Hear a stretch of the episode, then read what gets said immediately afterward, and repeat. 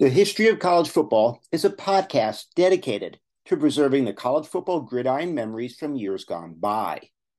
Please feel free to visit our website at historyofcollegefootball.com. Thank you. When you need mealtime inspiration, it's worth shopping Kroger, where you'll find over 30,000 mouthwatering choices that excite your inner foodie. And no matter what tasty choice you make, you'll enjoy our everyday low prices, plus extra ways to save, like digital coupons worth over $600 each week. You can also save up to $1 off per gallon at the pump with fuel points. More savings and more inspiring flavors make shopping Kroger worth it every time. Kroger, fresh for everyone. Fuel restrictions apply. Welcome to History of College Football. I am Jay Abramson, and I will take you down a gridiron memory lane. The national champions, the teams, the rivalries, the conferences, the Heisman winners, the rankings. Today, we discuss the game of the century, Arkansas, Texas, December 6, 1969. The game of the century. How did this game get to this buildup? The year was 1969. The Beatles gave their final live performance on some rooftop in England. Neil Armstrong took the first steps ever by a human on the moon and was watched or listened to by about a billion people worldwide. Woodstock attracted over 350,000 fans. 250,000 marched on Washington to protest the Vietnam War, a war that dominated the evening news. There was Chappaquiddick, Biafra, Chicago 7 trial. Richard Milhous Nixon took the oath of presidency, and Charles Manson put an emphatic end to the summer of love.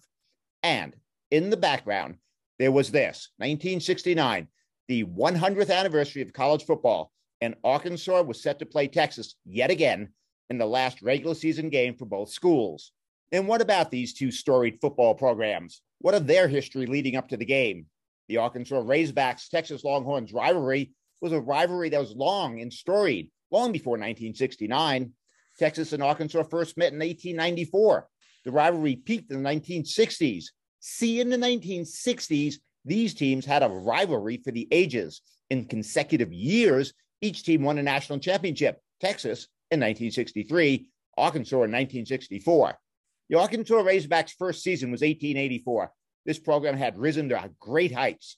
In 1909 and 1910, the Razorbacks won a combined 14 and 1, with the 1909 Razorbacks undefeated, untied 7 and 0, leading the nation in scoring. The defense shutting out four of the seven teams they faced. It was a program that gave us the trick play in 1954 from the 25 Little Pigs, a Powder River pass where the Razorbacks ran a sweep, pitching the ball to Buddy Bob Benson. The Ole Miss defense converged toward the sweep, and the lead blocker, Preston Carpenter, made his way and raced downfield. The result, a 66 yard touchdown pass for the only score of the game. It was a program that won the national championship in 1964, going undefeated, untied, 11 and 0, shutting out the last five teams they faced on their schedule a team that boasted coaching assistants Johnny Majors, who won a national championship, and Barry Switzer, who went on to coach Oklahoma, where he won three national championships. And then on to the Dallas Cowboys, where he went on to win a Super Bowl. There were players Jimmy Johnson, who went on to coach at Miami, where he won a national championship, and then to Dallas, where he went on to win two Super Bowls.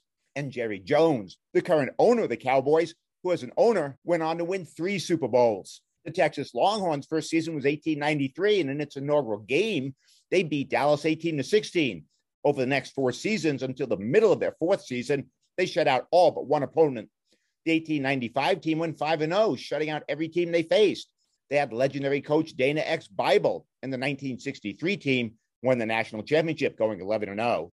So in 1969, the two old rivals faced off. 1969 Texas Longhorns entered the game number one in the nation 9 0 with a devastating wishbone attack that steamrolled opponents, destroying opponents with their wishbone offense. This wishbone attack had taken the nation by storm. They faced the Arkansas Razorbacks, their old nemesis, who entered the game number two, 9 0. Coach Broyles' 1969 team rose number two in the AP poll and stayed there until this game. They boasted the nation's top ranked defense entering that game. So this 1969 season culminated with this game, which at the time was the game of the century. Here's the backdrop the game featured number one Texas versus number two Arkansas in Fayetteville in front of over 47,000 fans and a TV audience of around 30 million. In the 1960s, these teams had a rivalry for the ages. In consecutive years, each team won a national championship Texas in 63, Arkansas in 64. In consecutive years, in 64 and 65, Arkansas defeated Texas when the Longhorns were number one. Texas returned the favor by handing Arkansas its only loss in 1968. And now, one year later, in 1969, in the 100th anniversary of college football, mind you, with the Southwest Championship and the Cotton Bowl berth on the line, the rivalry game pitted number one versus number two. Now, originally, the game was scheduled to be played in mid October, but in a calculated move, ABTV exec Beano Cook had the foresight to move the game to December 6th at season's end. It worked, and the game took on a colossal magnitude. Imagine this scenario at season's end. Legendary coaches Frank Broyles of Arkansas and Darrell Royal of Texas met in the 100th year of college football in the game of the century, pitting number one Texas 9 0 against number two Arkansas 9 0. In front of over 47,000 fans in Fayetteville, a TV viewing audience of over 30 million. President Nixon was in attendance, as was future President George H.W. Bush and Senator J. William Fulbright, an Arkansas Democrat who resolutely opposed Nixon's Vietnam War policy. December 6, 1969, a game that was a spectacle unlike any the country had seen before. The week leading up to the game, Fayetteville was a state of sheer pandemonium. An ad in a local newspaper read, May the steers rest in peace with our perpetual care plan. Lots $80 and up, Forest Park Cemetery. An Arkansas radio station played over 40 times the jingle. I am a short, squat Texan. I had the number one crown. Now people look at me and say, that big red pig, he put you down. The town knew the president was coming in for the game. One waitress replied, I've never seen such tension in the air. Imagine almost anyone I can wait on could be a Secret Service man. Signs fill the town. We'll win for you, Mr. President. Beat Texas. Bevo is sterile. Back in Texas, Wednesday's prep rally before the game at Memorial Stadium saw players and coaches in convertibles driven around the field the crowd cheered and the big band played The Eyes of Texas over and over again.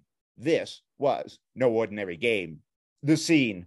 Well, with the national title up for grabs on a chilly day in Fayetteville, Arkansas, President Richard Milhous Nixon in attendance and millions watching on TV, with anti Vietnam demonstrations going on outside the stadiums, the teams line up for the opening kickoff. Two plays into the game, the Longhorns fumbled at their own 22 yard line. Razorback quarterback Montgomery throws a 21 yard touchdown pass to John Reese to set up the Razorbacks at the one yard line, with tailback Bill Burnett took it over from the one yard line to give Arkansas a quick 7 0 lead.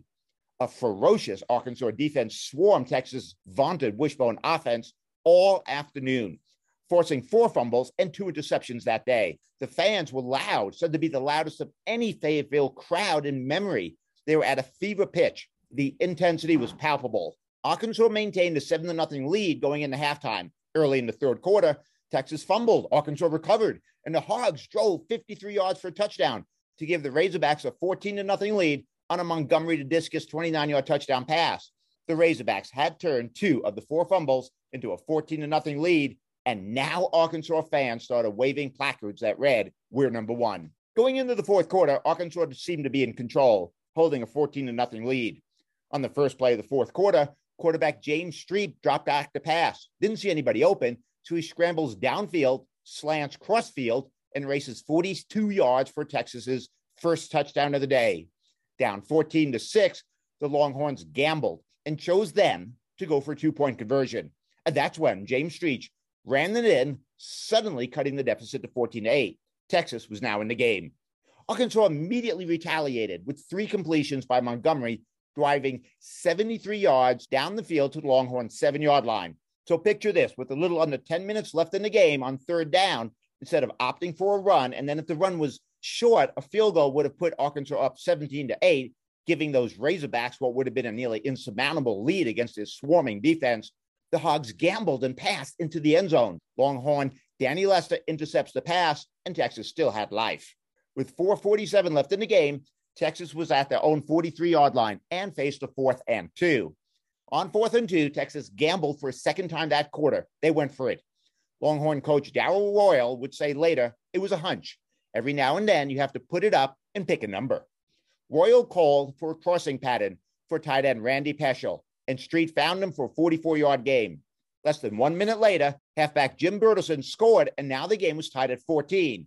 Kicker Happy Feller made the extra point, and now the Longhorns were suddenly up 15 to 14. After the ensuing kickoff, Arkansas drove from the 20 yard line down to the Texas 39 yard line. With a little over one minute left in the game, Arkansas dropped back to pass, but the Longhorns picked it off. Texas had cashed in on a pair of fourth quarter gambles to register an emotional comeback over Arkansas for the national championship.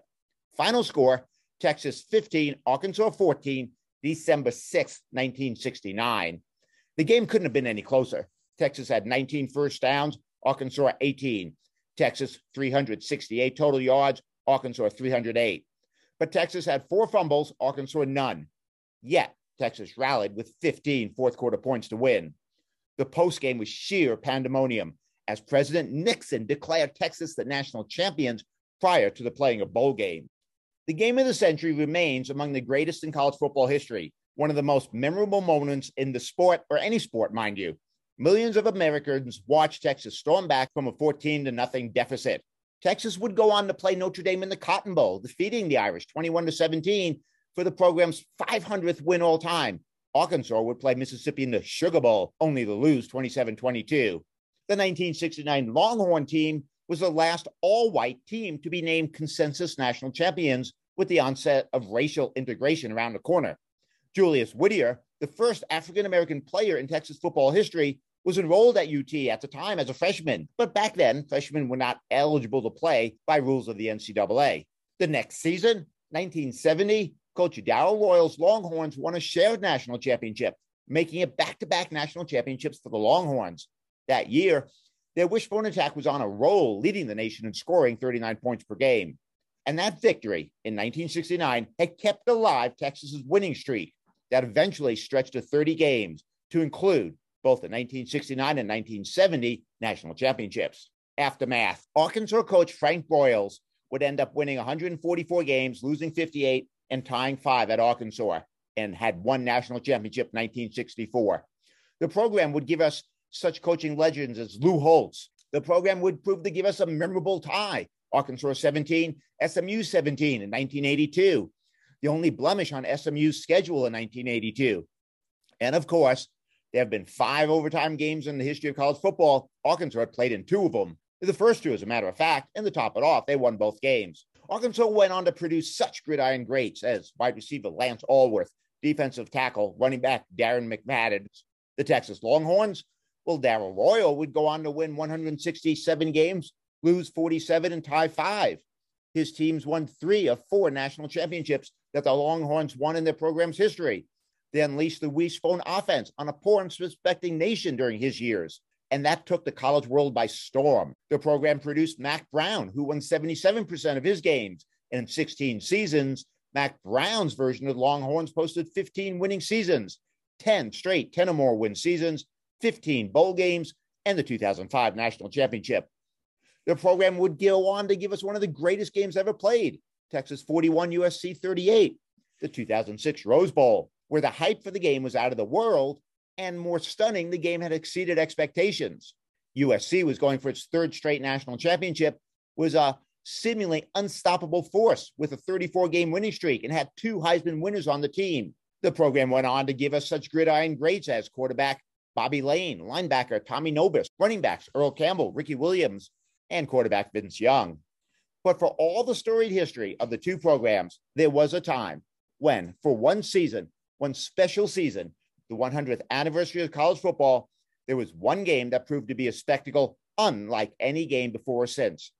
Texas's wishbone offense, held in check for three quarters by a swarming Arkansas defense, exploded in the fourth quarter, coming back from a 14 to nothing deficit to win the national championship twice. First one offered by President Nixon immediately after the game, and then again after defeating Notre Dame in the Cotton Bowl for the program's 500th win. There was a time when two teams met in one glorious game with a buildup that was out of this world, followed by a game for the ages to satisfy a country who was at an end of a turbulent year, left only to rejoice at the magnificence of college football. There was a time, I wager to say, we will never see again. Thank you for listening to History of College Football. I am Jay Abramson. Join us every Tuesday and Saturday for a new episode.